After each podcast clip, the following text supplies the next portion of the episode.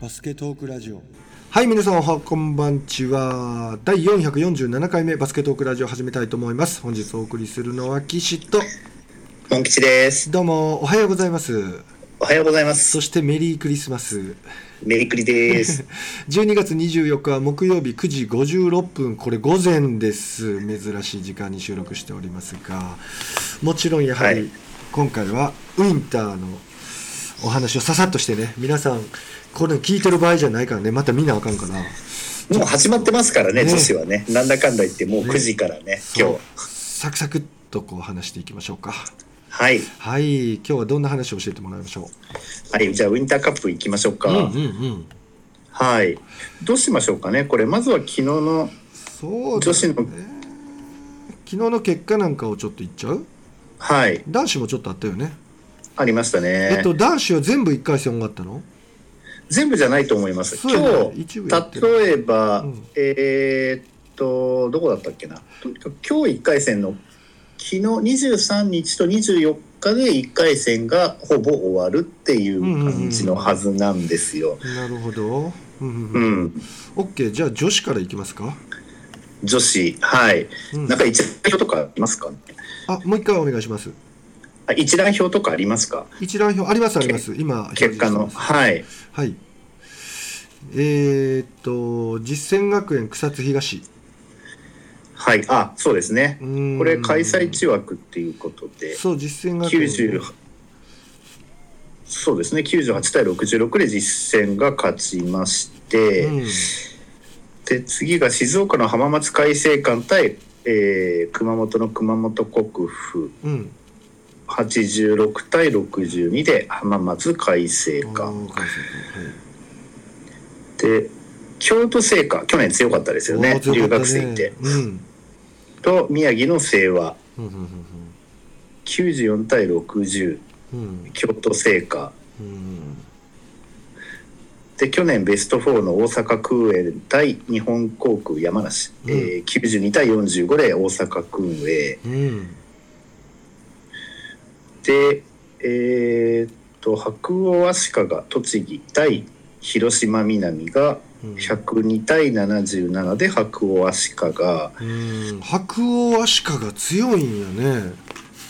でちょっとこれは失礼ですけど意外でしたね。あー僕もうちょっと南だと思ってたんですよ。うん。うーん。なんか YouTube とかえっとなんだ Twitter とかでチラチラ出てくる、こう南がいいチームだったんでうん。これはちょっと僕も意外でした。うん。ですね。う。ん。次行きましょうか。はい、えー県立徳山商工山口県と新居浜商業愛媛。これが、えー徳山商工が69対56うんうん。で勝ちました。うん。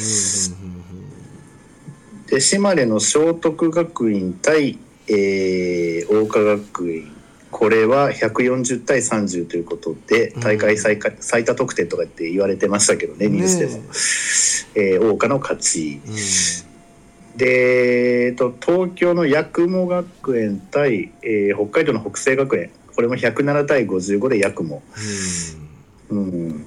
まあ、ここまで大差で勝つとは思わなかったですけど、うんねえーですねで東海大諏訪対盛岡白百合、うん。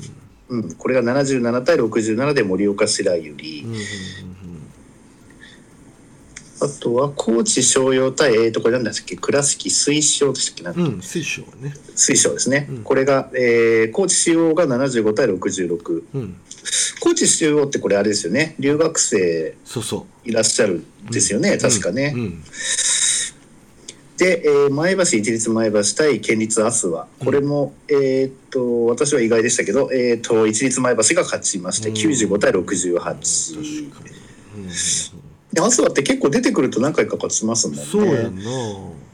うん、あと帝京福島の帝京朝霞対、えー三重の県立いなべ総合。これ結構競ってましたけどね、うん。えーっと52対51で、えいなべ総合。はい、うんで、えー鹿児島女子対、えー千葉の昭和学院、えー昭和学院の貫禄勝ち115対50うん。で、えー1回戦あるのかとちょっとびっくりしちゃいますけどこれも岐阜城は、えー、と県立湯沢湘北。うんうんうんはい。これが、えー岐阜城が91対49で勝ちと。うん。で、えーっと神奈川の白鵬女子うん。と山形中央うん。これもねちょっと、まあ、神奈川県なんで応援はしてたんですけどうん。意外で山形代表勝つとは、えーうん。98対75で白鵬女子が勝ちました。うん。で土浦日大は、えー男女ともに、えーコロナで棄権してますので、県立富岡、えー徳島県ですね。富岡東、うん。うん、高校ですよね。うん。で、えー次、えー大分の中津北対千葉の千葉 A は、うんえー60対66対61で中津北。これねあのー JX 引退したあの藤岡真奈美さんが千葉 A はのコーチやられてますけどね。まだアシスタントコーチ立場だと思うんですけどね。うんうんうんうんうん、残念ながらというところですね。で、えー香川の英明対東京の、えー厚生学園女子、うん。えー厚生学園女子が98対72で勝ちました。うんで石川の県立津畑うん。ね最近よく出てきますよね。ね。去年も結構8まで確か行ってましたね。うんうんうんそれと青森の柴田学園、うん。えーこれがこれ柴田女子が柴田学園だったのかな。うん。えーっと64対56で津畑。うん。で次が、えー富山の高岡第一対神奈川1位の鵠沼、うん。えー、鵠沼が78対48で、えー勝ちました。なるうん、で次これちょっとねか初戦当たるにはかわいそうでしたけどね。これ県立の郡山商業福島、えーブロック推薦なんで東北1位だったってことだと思うんですけど。あそうか。東北1位だったんだ。そうだ前評判良かったんですけど不幸なことにですね、うんうん初戦で大阪桐蔭というパターンになってしまいまして。えー、と79対69で大阪桐蔭が勝ちました。うん、で聖カタリナ対県立長崎西、えーこれ聖カタリナが89対69で勝ち。うん。これちょっと見たんですけどね、うん。まあ、試合開始早々カタリナが、あのーいきなりリードしてましたけどね。うん、うんうん、いきなり10対2ぐらいまで持ってってて。その後はそううん、その後長崎西がちょっと詰めたように見えたんですけどね。う、んうんうん。うん、で次沖縄の西原対、えー鳥取の米子南、えー103対90で、えー西原。うん。で安城学園対、えー新潟産業大附属80対62で安城学園。うん。で埼玉の招致深谷対奈良文化、うん。これロースコアでしたね、うん。51対37で招致深谷、うん。これ残念でしたね奈良文化ね。そうね。難しかったね。うんうん。やっぱシュートがすごい乱れてたような気がするな。まあ、結構打ってましたけど入んなかったですね、ちょっと私も見たんですけどね。クリエイトもしてるんだけど、なかなかうん難しかったね。うんで次が宮崎の県立小林対、うん。えー兵庫の三田商生、うん。これも残念でしたね。92対71で、えー小林。うーん。そうだねで和歌山親愛っていうのかなこれ。対県立佐賀北、うん。えー和歌山親愛が83対71で勝ちで、えーここも強いとこ同士いきなり当たっちゃったって感じですけど聖火女子福岡のね。うんうんうんそれと東京聖徳大うんうん。これが117対63で東京聖徳。うんうんという形になってますうんね。うん。うん。であれ？そそれで終わりでしたっけね？それで終わりですね。ですね。うん。はい。これで今日の見どころはもう今日の見どころ。う。うんん僕的にですよみんな見どころなんですけど、はい。まあ個人的にこれ行くしかないんでやっぱり訓営白鸚足利みたいなちょっとうん、まあこれどうなんでしょうね。クエが勝っちゃいそうにも見えるけど、うんあと浜松開誠館と京都精華もね、まああーこれもねううん2回戦ぐらいから結構読めないのが多いですけど、うん。ああとなんといっても岐阜城対東海大福岡ですよ。これ屈指です。そうですね。これまあ。は絶対見ないとダメね、まあ留学生両方ともいるけど東海大福岡の方が当然190いくつなんででかいんですよね、うんこの高さを、えーまあ変な言い方ですけど日本人選手がうん。あの岐阜城の方が上回ってカバーできるかどうか、うん。うん、ゴール下が互角だったりするとね岐阜城の方がちょっと利があるように見えますけど。ゴール下でねちょっとあの福岡がリードするようだと岐阜城が追う展開になって面白かったりするかもしれませそうんね。ですね。ただそういう意味ではスリーポイントの威力がどのぐらいかによるんでしょうね。まあうん。女子はそこね本当大事だもんね。あと神奈川のね鵠沼対はい。大阪桐蔭も面白そうな気がしまうんす。確かに。うん。あと中国地方1位の慶信うんブロック推薦山口県の出身のですね。それが東京聖徳、うん。うんうんうんまあ、この辺も面白いかもしれませんね。うん。うん慶信って中あそうか。中国地方一位みたいですね。1位なんだね。なるほど、ん。これも面白いな確かに。まあよく出てくるところですもんうんうんうんね。うんうん。うん。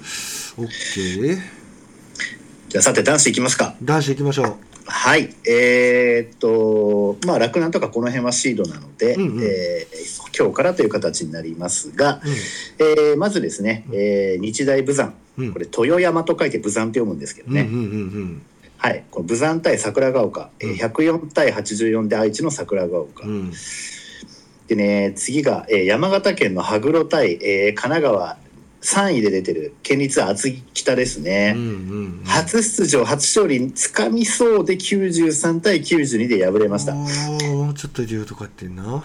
うん、神奈川のね2位決定戦でも法政に1点差で負けてですね、うん。ちょっと悔しい、えーあれだったと思うんですけどね。惜しかった。で、えー茨城の筑波秀英対、えー鳥取の鳥取城北、えー93対72で筑波秀英、うんで次、えー前橋育英対ですね、ほうん。ブロック推薦北海道、うん。えー駒沢大附属苫小牧。うん。マー君の母校か。えっ、と、82対78で、えー前橋育英。男女で駒を進めてるって感じか。うん、前橋育英はあれですね。まあ、やっぱり全国経験が駒大苫小牧よりもね、やっぱり豊富だし、うんちょっとそういうところで貫禄見せたような感もありますが、うん。あごめん。はい。前橋育英じゃなくて一律前橋やったわ女子。あ女子は一律前橋ですごめんね。ごめんごめん。はい。はい。で、次が九州学院対、えー九州学院ですね、熊本の、うん。対能代工業。まあ、これニュースになってましたね。うん。えー能代工業が、えー能代工業という名前で最後の大会でしたけども、うんうん。えー残念ながら初戦敗退ということで。う、んうん。で、私これライブで見れなかったんですけどね、うんうん。家帰って J スポーツオンデマンドで見たんですけど、おう。うん。どうこれね、うん。あの、九州学院がねうん、どっちかと強いって感じですね。たああそうなんだ。これ、能代ねう、ん。見てましたけど、ね、悪くなかったとは思います。まず出だしはですね、もう速攻からの、うんまあ、サイドに振っていきなりスリーみたいな感じで、うん。もう能代らしいプレー、うん。そしてそのスリーが結構正確に決まって、うん。まあ、10対2とかもういきなりいいスタート切れてたんですよね。だ最初16対4とかなんかそんなスコアになった時もあって、えー。ああもうだ見てた人はああさすが能代もう能代これ勝ったなぐらいに思ってた人がほとんどなんじゃないかと思うんです。うんうんうん。1ピリ終わった段階ぐらいでは能代が勝ちそうだなって私も思いましたもん。ああそうなんだただね、うん。あのー九州学院の選手、うん。試合に出てる選手に関して言えばですね、うん。非常に個人能力が高くてですね、へ一人一人がすごくね、うん。あのバックコートの選手は突破力があって、ドリブルが速くて強い。だから能代のディフェンスをうん。もうなんていうの切り裂いて、ええ。あのカットインしていくっていう、もうオールでちょっと当たってきたりしてもそういうの切り裂いてボール運んでっちゃうっていう、あれこれちょっと結構いい選手が結構揃ってるなっていうふうに点差はちょっと最初能代のスリーが決まってて離れていく感じだったもののですね、うんうん。なかなかいい選手揃ってるなと思って見てました。ディフェンスはあーサイズはどうなの？サイズ。サイズもね結構大きいですね。まあガードはまあ170ポイントガードが1年生なんですよね。白石君っていうほうほうほうで色黒で野生児っぽくてなんかあの今早稲田にいる土屋君みたいな感じの雰囲気のなんかやんちゃ坊主的なこう力強いプレー思い切りのいいプレー、うん。そしてスピードありドリブル強い、この選手すごいいいなと思って見てました。注目だね。モン吉がいいっていうことはすごいよ。はい。なるほど。で能私が代のディフェンスはどうなの？え？能代のディフェンスは何してたの？能代はまあゾーンプレス。こううん、でもなんかね昔のような強いゾーンプレスって感じではなかったですけどね。うん。まあマンツーマンで、うん。まあ結構当たるっていう感じでしたね。いやむしろね、うん。あのね九州学院がやっぱ、まあ、相手が能代ってことで能代対策をしっかりやってきてるなって思うシーンがいくつかありました。ああ例えば。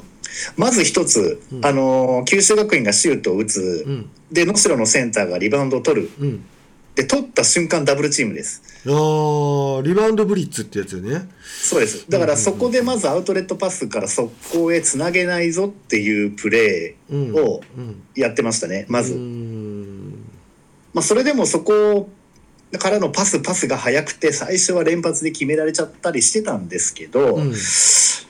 あとは能代の岡坊が奪うワンツーワンワンうん。ゾーンプレスうん能代が8秒捉えてるシーンとかありました。ええだから、まあ、それをただやるだけだったらもちろんどこのチームも練習すればできるんですけど、うんうん。非常にその身体能力の高い選手たちがそれをやることによってかなり迫力のあるディフェンスになってましておー8秒取られるわあのースティールされるわうんうんうん。で、あの九州どっちが能代工業か分かんないっていうような。なるほどタイプ的にね能代っぽいタイプなんだそうです。でしかもハーフコートになってからも、うん。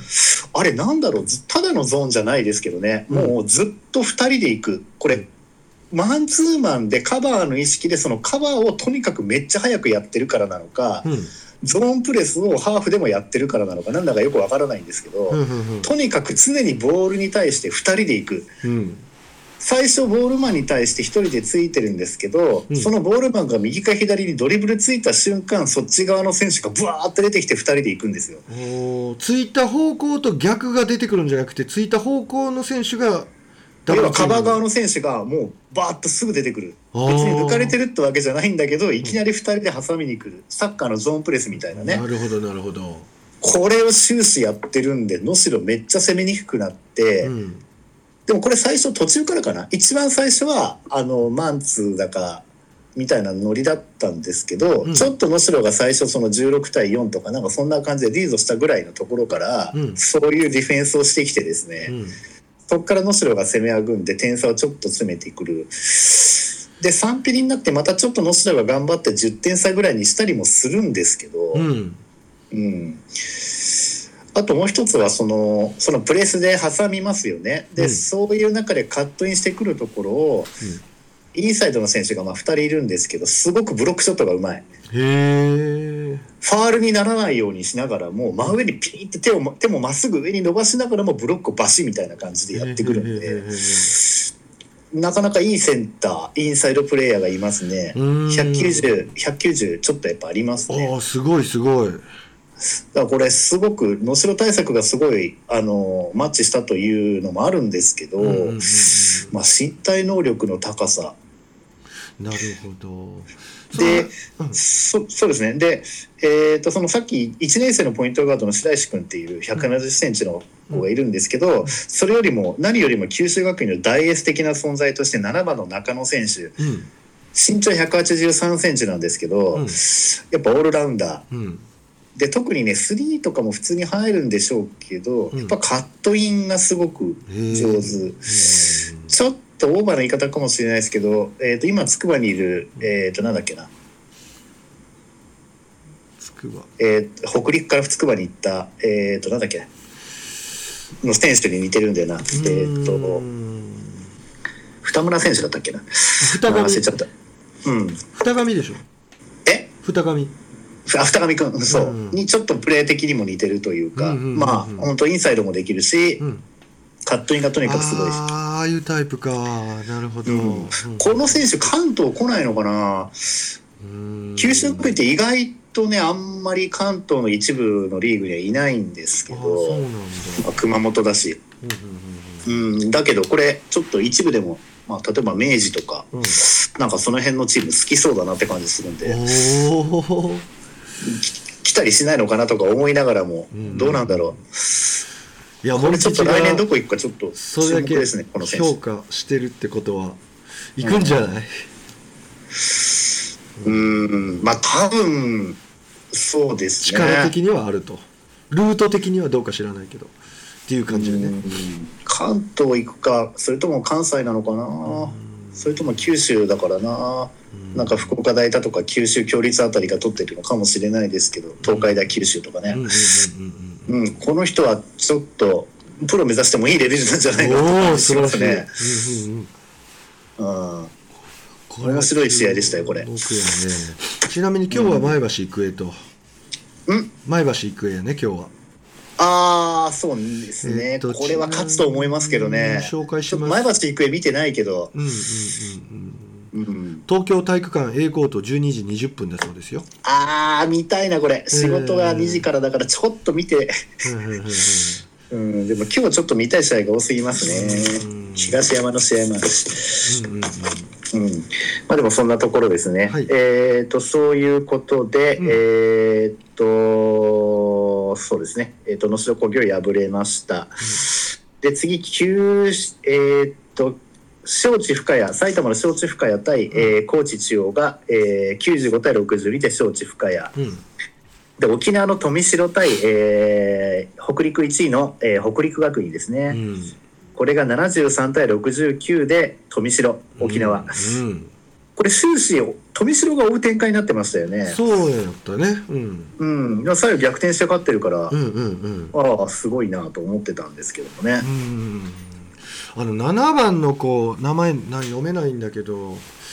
あすごい。7番。うんすごい能力高いね。その子だけじゃないねんけど、まあ、シュートの精度がこの日はちょっと当たってたみたいで当たってたって言ってもあれだけはい。決め込んで迷いなく打ってるんでやっぱそもそも持ってるんだと思うんですけどこの日は刺さりました。40何得点決めてましたよ。へえうーん。彼が引っ張っていきましたね。勝利を手繰り寄せましたね。と戸口君っていうんですかねこれ。だから読めないんだよ恥ずかしいながら。うん、うーんこれあれですよね。確かアシスタントコーチに角田さんってこれ、うんうん。昔教員やりながら日本代表に選ばれたとかっていう方でしたっけえー、ね、そうなの。そのマニアック情報知らないよ。ちょうどね私が学生ぐらいの時にうん。そんな、はい。唯一その実業団じゃなくて教員クラブかなんかですごいなそれ。代表に選ばれたってちょっとニュースに出たことがあったんうんですけどね、うんうんうんあその方じゃないかなこれ。へえそうですね。ここのところ富城うん。コーナーをずっと破ってますんでね、うんうんうんうんうんううん。ん沖縄1位をキープしてますねここ2年ぐらいは、ね。うん。面白いです。うんうんうんで、えーさっきのそのまま戻りますけれどもうん。うんえーっとその富城が終わってえーっと今度関大北陽。はい大阪の関大北陽対広島南、えー中国地方1位を、えー40点差で、えー関大北陽が破りました。すごい。96対56うん。で次ですね。やっぱ関大北陽のえっ、とエースの大きい子。はいはいはいはいはいあのはい子や190いくつある子。バリーすごいなうん、あのサイズでアジリティ高いしさシュートも持ってるしうん、これ代表クラスやなと思って僕は見てるんですけど、みたいですね、うん、っていうか代表なんですよねもう。そう。こいつす。ごいなと思って、やっぱり見直しましたね。すごいなと思いました。今日の大堀戦。うん。どう一人で340点ぐらい取るのかどうかってところですね。ねえ。まあそのぐらいしないと逆に勝てないでしょう。大堀にはね。こそのぐらい頑張ってほしいですけどうね。うん。これ見たい。うん。うん。関大北陽大堀ちなみにこれはえっと何時からですか？D コート12時20分からです。おー見たい試合が全部同じ時間だこれ。うん。うんうんうんで次福大大大堀対、えー岡山商大附属、うん。えー納屋さんのとこですね、うん。えー96対65で大堀うんで東海大諏訪と土浦日大は、まあ、土浦日大がね、えーちょっと、えー今回辞退ということで、えー東海大諏訪が2回戦に駒を進めておりまして、うん。えーっとあと今度ほ兵庫の報徳学園対、えー青森の八戸工大第一。うん。はい。これ報徳が102対57うん。うんで次、えー広島のエース学館対、えー鹿児島の鹿児島工業、えー89対71でエース学館うんですね。であとは、まあ、延岡と、えー一律船橋が対戦予定でしたが、えー一船自体により延岡が駒を進め。で次和歌山の和歌山工業対、えー高松商業、うんうんまあ、いい試合でしたけど98対87で和歌山工業と、うんうんうんうんまあ、以上、えー23日の試合結果でございますね。な。るほどありがとうございます。なんか報徳なんですけどはい、ちょっとねえ陸くんがおとなしめな感じで不気味というか他のチームから見るとね。うん今回、まあ、50点差ぐらいついてるじゃないですか。45点差かな、うん。なんでちょっと分かんないじゃないですか。うん、多分他のチームもちょっとスカウティングできずに報徳、え2回戦の東光学園をパスしたんでうん。8まで、まあ、上がった状態ですよね今。うん、でスカウティングがゼロ。宇都宮陸君あんまり躍動させずにこのまま8まで来て、謎のベールに包まれた報徳学園8進出ということになってますよね。ああうーん。これもちょっとえ、エイねトえ8ちゃいます？8でしょ？1あ。あちゃうわ。え10え？16か。246だ。16進出や。うんうんごめんごめんごめんごめん。16進出ですね。2回戦パスしてるんで。うはい。ーん。まあね、東光学園との試合はちょっと面白そうでしたけどね、東光もうんまあ留学生いるわけじゃないですけど、割とうん。身長高めのチームですし、うん。うん、なんといってもブロック優勝してるしね。そうなんですうねん。ちょっとそこは残念でしたけども。確かに確かに。うん。うーんまあ報徳学園にとっては一番の最初の山場をはい。スルーしたっていう、そうですうね。これまた兵庫県のバスケファンとしては楽しみですよ。そうですね。それで土浦日大も、うんうんえっ、と、あれですよね。その辞退しちゃってるんで、うん正直その次の試合は、うんまあ、おそらく勝つだろうと。うんでそうなると、えー先ほどの関西北陽対、えー関西北陽対福岡大堀うん。の勝者と東山が対戦してそこの勝った方とやるという感じですね。東山対報徳のねあの去年のあのーあれを見たい気もしますし、あね、去年も本当は勝って勝ってたんだけど最後なんか逆転されちゃったようなイメージでしたけど。そうなんだったね。そうですねそのリベンジを果たすかそれとも大堀が東山あたりをうん。あるいは関西北陽が東山を破って出てくるかっていうところですけどもうん。ね、うん。うん。ここがやっぱり一番ブロックとしては大変なところなような感じでしたので見たところ、うん。うんまあそうでもないか。右下が一番大変か。うん延岡いて開志国際いて福岡第一いて、えー明星いてうんうんうんうん。うんうん。ここは本当に死のブロックだね。あの、今まで死のブロック何回か言ってきましたけどはい。あの本当の死のブロックって一番死のブロックですねここ。ここ一番まずいですよね。過去最高やな。まずすぎるでしょこれ。えうーん。ー本当に、うんうんすごい潰し合いやねこれ。うそうですね。やっぱブロック1位とか出てきちゃうとね、うん。どうしてもちょっとそういう組み合わせ的にもこういったことが生じるんでしょうね。うーん。大体福岡第一が第一シードじゃないっていうところもなんかうん。よくわかんない感じですけど、ほんまね。すごいまあそういうことですね。で、ううんどうなっていくかな。まあ J スポーツオンデマンドで、うん。なんか私まだ使いこなせてないんですけど、同時に何画面か見れるような形になんかなってるようですね。そうですね。えっと、う僕なんかやっているのは皆さんリスナーさんもやってもらったらいいと思うんですけどタブのついてるブラウザあるじゃないですか。大体今みんなタブがついてますよねはい。切り替えて。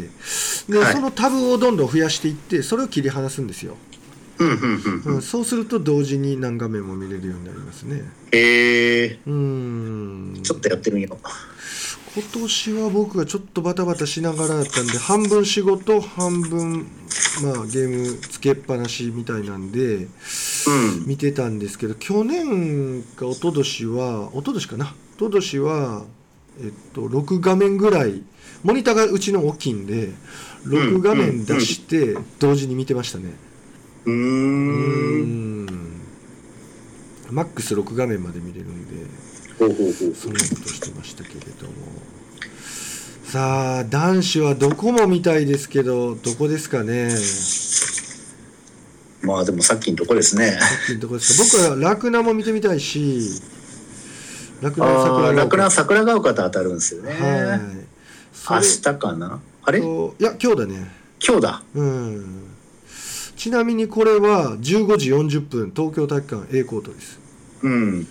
うん。ちょっとこのね、うん。あの、サイトにしても、うん。あの、J スポーツにしても、コートごとにこう、うん。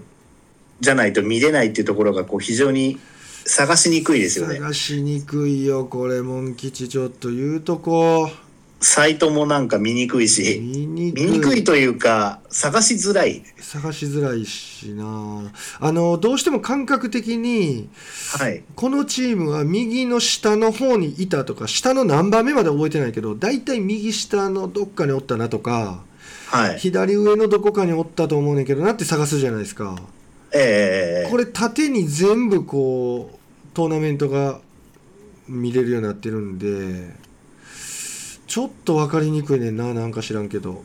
見慣れてないだけなんでしょうか。いやでも1画面で見れないじゃないですかスクロールしないと。はい。こんなところとかはちょっと改善してほしいかなって思いますね。そうですね。なんかサイト自体は立派で、そうそう。なんか各チームの紹介動画とかあったりするんですけど、うんうん。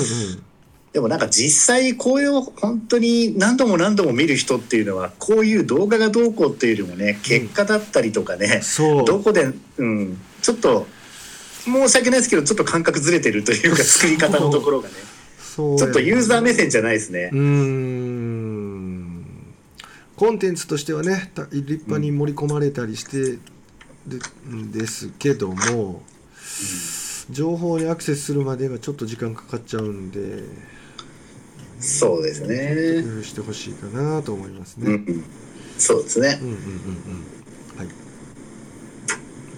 正直だって紹介動画って面白くないですからねあんまりうん。ねただみんなで頑張るぞおおみたいなやつなんですからね。ちょっと見てもいないですけど、ね。うん。まあ知ってる人とか身内の人とかは見るんでしょうけど。まあそれはあっていいとは思うんですけどね、うん。まあ一回見たら見ないね。うん。うん。そうなんですよ。そこだと思うんですあとはうちの子映ってる映ってるみたいなね。そうそうそう。いうのがちょっとあるぐらいかなというところはあるんで。うんさて次行きましょうか。はい。うん。あとはですね一つ、えーちょっとご紹介しときたいのがですね、まあ、うんこれちょっとあるサイトからの受け売りではあるんですが、うん。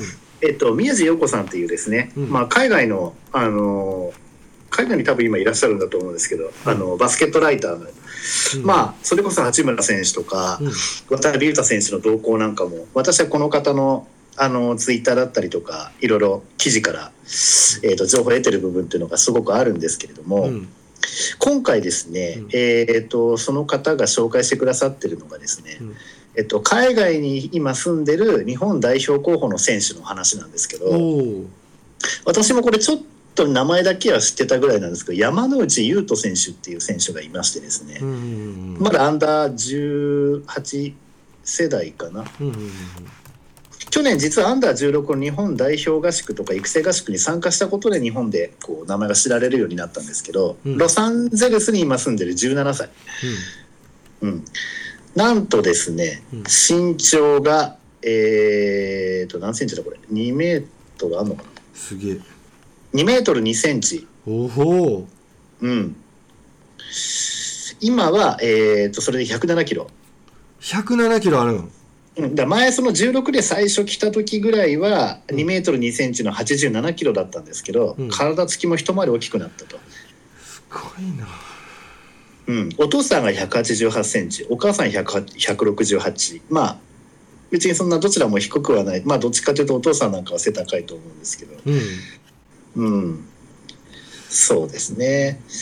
もうなんかその突き抜けて大きくないよねお父さんがまあお父さんが2メートルあるわけじゃないですけどね。なんかどっかで覚醒遺伝したんだね。昔うん過去にすごい大男の先祖がいたりするのかな。そうですなんか福島で育ってたらしくて、うん。お父さんがアメリカ人の方でお母さんが日本人の方で、うん。小5まで福島。うんうん。その後ハワイに行ってその後高校になる前ぐらいにロサンゼルスに移り住んだなんていうで今から4年前中学校2年生ぐらいの時にバスケットボールに打ち込むようになったと、うん、ただ身長がやっぱり伸びたことでうん。2メートル近くに伸びたことで、うん。まあ、バスケットボールに関するスイッチが入ったなんていうことらしいんですけどね。なるほど。うん、でそのロサンゼルスでリベットアカデミーってところに転入して、うん。ちょうどその学校がバスケットボールに力を入れてたので、うん。えー山吉選手もそチームに入ってっていうことなんですね。ですごくロサンゼルスってやっぱりバスケット、えー強い学校たくさんあって、うん。競争も激しいっていう、うんなんかねそのドゥエイン・ウェイドとかレブロン・ジェームズの息子さんがいることで注目された強豪校とも対戦したりしてるらしいんですよね。えー。うん、で、まあ、去年から7回ぐらい日本にたりしてですね、その第一次育成合宿アンダー16の代表合宿とかに、う。んえー参加して、うん。うん、でその時にも、うん。あのーやっぱり体の弱さを本人感じたらしくて、対等にプレーすることができなかったと、うん。うん。うん、その時の後悔もあって、えー体つきを今パワーアップして107キロまで持ってきたと。なるほどうん、で実際にチームのスターティングセンターとしてうん。やっぱ向こうで試合出てるみたいですね。うんうんうんうんうん、ただ接触プレーが多くて、まあ、練習で頭をちょっと打ってしまったりとかなんかそういうのもあって脳震盪を起こして離脱なんていうこともあったらしいですけども、うん、で一回完治してからも接触プレーが怖くなって思ったようにプレーができなかったけれどもそれも今克服して。でチームは向こうで順調に勝ち続けてあと1試合勝てばカリフォルニア州のディビジョン1のチャンピオンってところまで行ったらしいんですよ。そこのスターティングセンターとして。すごい。ただその州チャンピオンを決めるうん。決戦の前日に、うん。えー新型コロナ感染拡大の影響で試合が中止、ああそうなんだだねまあ、NBA がシーズンを中断した次の日の話らしいんですけどね、うん。まあ、その後もねあの夏とかにややるべきだった予定がどんどん中止になっちゃって、うん。えーアンダー16のその日本代表候補の最終メンバーにも選ばれたんですけども、うん。まあ、今年のその3月に代表強化合宿っていうのがまあ中断されたので。うんうんまあ、本来4月に開催予定だったそのアンダー16のアジア選手権も中止、うんうん。うん、だからそのアジア選手権の結果がそこで出せていればさらにアンダー17のワールドカップっていうのもあるはずだったんですけどそれも延期になっちゃったと。うんで体育館もまあ学校の方のも閉鎖されちゃったんで一時屋外で個人練習しかできなかったと。うん、ただそういう中でねなんかお父さんと一緒にワークアウトしつつ、えーウェイトにも力を入れて体重が約1 0キロ増えて力強いプレーが今できるようになっているなんていうことなんですねうんう。んうん、そうですね。だからこれの選手、うん、やっぱり NBA 将来目指すっていうことで。うん。でそのためには当然 NCAA というかねうん。そういった学校に、えーまあ、ドリームスクールって言い方してますけどねドリームスクールにコミットすることを今目標として頑張っていてうんその目指してる学校の中には、えー八村選手が活躍したゴンザガ大も候補に入れてるらしいので、この選手時々これからまたアンダーの代表だなんだってなると名前が出てくると思うんですよ。ですね。え誰この人？また海外でなんか逸材見つけてきたの？みたいなね、うんうんアイザイア・マーフィーの時のように、うんうんうんうんうんうん。うん、出てくると思うんですけどね。うん間違いないですね。うん、すごいな。山山の内ですね。山の内ですね。で、勇とは勇気の勇に、えー、とはこれ登るっていう字を書きますね。うんもうこういった選手がどんどん出てきますね。うんまあ、ちょっと話をこういろいろ戻す部分もあるんですが八村選手がね、うん。その佐藤先生に明星の先生にうん「お前はハーフの星になれ」って言われたっていうのをなんか覚えてますけど。えなんてなんて？ハーフの星になれと。ああハーフの星になれと、うんうん、でこれってもちろんそのなんて言うんだろう。そういういろんな偏見とかもいろいろこう跳ね返してとにかくすごい選手になれっていう意味もあるんだとは思うんですけど、その一方でですねやっぱ最近思うのは、うん。やっぱその八村選手に憧れてその体にこう満ち溢れたこの身体能力をバスケに使おうって選手がこう八村に憧れて増えてくるというそういう意味も含めてのことだというふうに感じていて、うんうん、そういう意味ではあの山崎イブ君なんかもねうん。うん高1の時にいきなりスタメンで活躍してる八村選手を見て俺もバスケやりたいと思ったっていうそういうエピソードを確か昨日の「報道ステーション」かなんかでエイブ選手あの個人的に取り上げられててインタビュー受けて話してましたけど。うん。うん実際にこれ明星高校のメンバー見てもハーフっぽい人がもう4人もいるんですよね。まあ去年菅野ブルース選手なんかも一緒に試合出てましたけど、うんうんうん。それ以外にもメンバー表見ると4人ぐらいハーフの名前で判断できるだけで見た目は分かんないですけど、まあそういう選手いますし、こうやって海外からもこういった選手がどんどん出てきますし、うん。多分今小中学生ぐらいのそのね何のスポーツやろうかなって思ってるうん。子供たちが八村選手見て俺もバスケで NBA 目指すみたいなね、うんうんうんうん。まあそういう選手も増えてくるんじゃないかと思うんですけどうん。ちょっとハーフの方の率が高くなりそうな、うんうん。まあ、今まで野球やらサッカーやらね、うん。あの格闘技やらうん。いろんな他のスポーツにこう、うんまあ、取られちゃったっていうと言い方悪いですけどね、うんうん そういう身体能力の高い選手がこれから、うん。まあ、日本のプロ化とかね、うん。うんまあ、日本人選手の活躍によってこうバスケットの方を見てくれるっていうことが今後増えてくるんじゃないかなと予想されるので、そうですね。はい、ハーフのどういうんかなその分母自体が増えてるもんね。まあそれはありますよね。うん。あとなんか聞いた話によるとこう遺伝子って多様性が高い方がより優勢に働くと。でへえ。だからこう黄色人種アジア人とアジア人が混ざるよりうん。より遠い離れた遺伝子。だから、うん。うん、ヨーロッパ人もいればアフリカンもいるだろうけれどもうん。やっぱりより離れた遺伝子を持ってくると優勢に、へ生きやすえい。っていうことらしいんですよね。へえうん。どんどんこれから増えてくるでしょうね。ううんんそっか。まあそうですそう。いね。や面白いな。うんうんうんうん。あとちょっと全然話違うんですけども、はいはい。あの嬉しいニュースがあったんですね個人的には。でそれ何かっていうと,、えーっと私が何度か今までここでも取り上げさせてもらってた荒川颯選手がですね、うん。うんえーっとやっとプロ契約を結んだという連絡が連絡というかあのあれですね昨日ツイッターでも出てましたけどおー。はい。これあの拓大卒業してですね、うん。即プロ行きかなと思いきや、うん。あのなかなか契約の話が出ない中で、うんうん。えー、とシガレイクスターズの練習生だったんですよ。ああそうだったんだ。はうん、あのーまあ私ビーフマンドットエグゼのね、うん。3x3 の、えー、とファンクラブ入ってるのでうん。よく公開練習とかこうあのお誘いがあって行ったりするんですけど、うんうん。まあ、急にある時からいなくなっちゃったんで、うん。もしかしてと思ったらその滋賀の方に行ってますと。うんでその後発表された話だと練習生としてってなってたんで、うん。うん、で実際 B リーグがね始まってから全然登録選手の中に出てきてないから、なんでまだ練習生のままなのかなってずっと思ってたんですけど、今回滋賀ではなく、うん。えーっと FE 名古屋。あファイティングイーグルス行ったか。あのー荒川選手って実は愛知出身のはずなので、うん愛知だか岐阜だかあの辺出身の方なんで地元の方で、まあ、プロ契約をしたということになると思うんですけどもね、まあ、これから試合にどんどん出てこられるんじゃないかなと、うん楽しみですね。うん、まあとにかく軽やかなステップ、うん。うん、ドリブルワーク。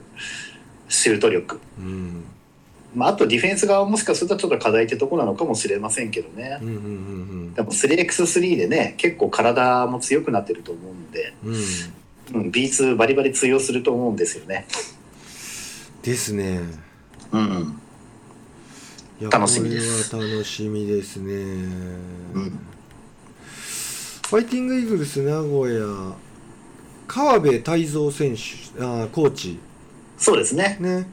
あのー兵庫県の方でね僕もはい。何度かお会いしてお話ししたことあるんですけど、あ、そうですか。うん。ちょっと今ね、なかなかたくましい体格になってしまいましそうなんですよ。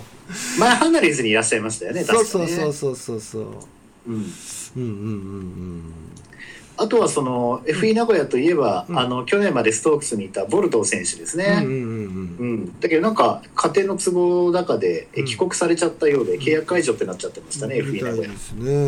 うん、うんまあね家族を大切にされてうん。ねあのシーズン途中で急遽お帰りになられるなんていう、うん。えー方が割と多い印象を受けますけれどもね、まあ、そのファイティングイーグルス名古屋に新たな注目選手が、えー加入しましたというニュースでございます。な。るほどなるほど。いやー楽しみですね、そうですね、うまあ、あとはちょっと話また戻しちゃいますけどウィンターカップ。まああのー男子で言えばその1フィーツ船橋と土浦日大がね、んうん。まあ、そっのコロナ感染あのウイルスのあの関係で、まあその辞退されましたけど急遽ね昨日東光学園までそういう話になってしまいまして。そうやね。めちゃくちゃ急やったね東光学園。なかん、うん、まあ関東のチームばっかりこんなになっちゃってますけど。うん。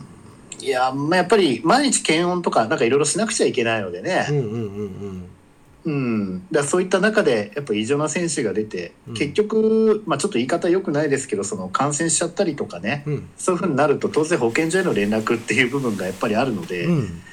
まあちょっと言い方良くないですけど隠しても当然バレるし、あ、そういう問題じゃないですけどね、うんもうあの適切なことを取るしかないんですよね。そうやねんな。うん、やっぱりバスケットって、ね、至近距離でハハハハ言いながらこうお互い顔近づけてオフェンスディフェンスやるそういう意味では今一番危険なスポーツみたいですよね、まあ、危険っていうか感染リスクの高いって意味ですけど、そうん、他のスポーツよりも、ううんん。っていうところがあるので余計にっていう部分もあると思いますね。う。ん。うん。まあしかしですねあれですよ、はい。そのうん指導者の方なんて深く理解されていると思うし、はい、まさか、まあ、コロナにかかってしまった選手なんかはい避難することなんてないと思うんですけど、はい、やっぱりこれよく伝えておかないと選手とか保護者間にもこの当事者をやっぱ笑顔で迎えられるようなチームであってほしいですよね。そうですね。もう本当いろんな思いって絶対あると思うんですけれどもこれだけは本当にもう誰も悪くない悪いのはコロナであってう、うん。ん誰にもかかるリスクがあるしなんかあのし昨日のニュースであったらしいんですけど僕もこれ聞いた話なんですけどはい、と南極でコロナ出たらしいじゃないですか。南極で、はい。でこれの感染リスクが今のところまあ不明だと。うん、もう当然南極基地に入る前に全部検査してるし陰性の人しかいないのに、まあ発症してまあクラスター化してると。でこれの経路が全然ちょっと考えられないぐらい出てこないっていうまことらしいあですね。そうですね。動物？なんでしょうね。何かわかんないらしいんですよね。ううん。ん、ですんであの家にいても本当にどこかで何かで感染するリスクって絶対あると思うしはい。で全員が陰性であっても何か物を触ってたとか何かこう物資、送られてくる物資にこうウイルスがついててそれをうん。ちょっと目こすった時に入ったとか、まあ、何があるか分かんないし。うん。やっぱりこうねえ、うん、避難しないようにできるだけしてほしいなと思いますね。辛い。想像するだけで辛い、誰かいるわけじゃないですか。この人っていう人がね、まあ、それを想像するだけでももう気の毒だなって思うしうん。もう最大のケアをチームでしてあげてほしいなって思いますね。ああそうですね。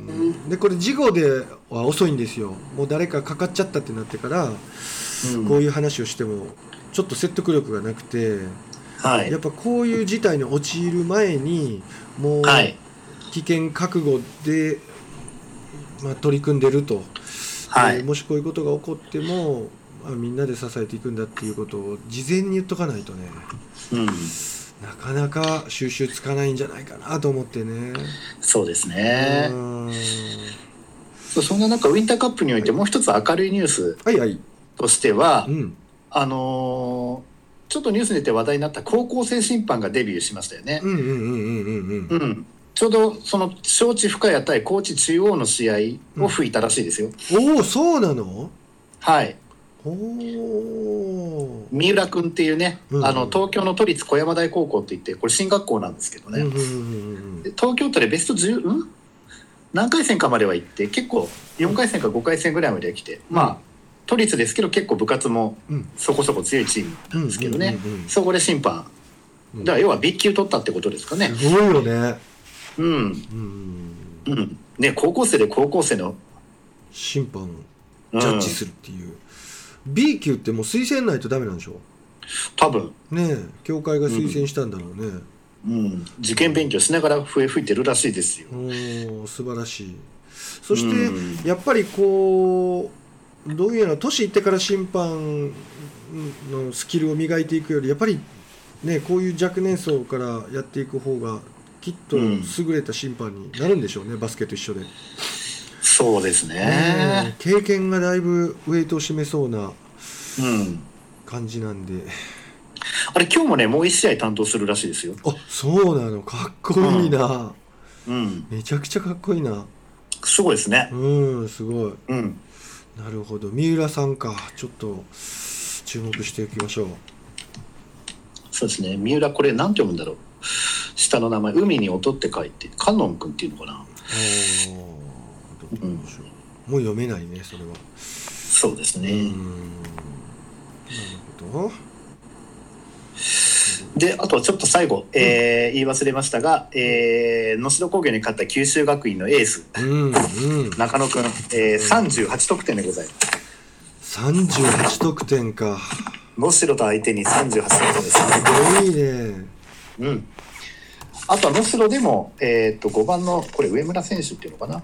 この選手はすごいやっぱシュートよく入り、えー果敢に走り回っててうん。彼が能代の中心選手だなって思わせるようないいプレーぶりでしたね。えー、うん、中野優斗くんだね。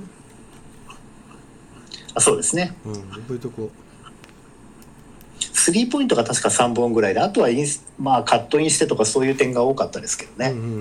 これでスリーポイント率がもっと上がったりとかたくさん打って入るようになったりするともう止められなかなか止められない選手になると思いますね。一部だったら明治とか日大にフィットするようなタイプかな。能代工業のなんて名前の子だったっけ？えっと上村くん。上村くん。はい上村って書いて上村くんどっちだろう？読み方どちらかは忘れましたけど。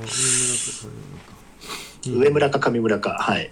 うん。5番の選手ですね。うんうんうん。この選手がやはり一番目立ってましたね。なるほど。ごめん話を引き戻しちゃって。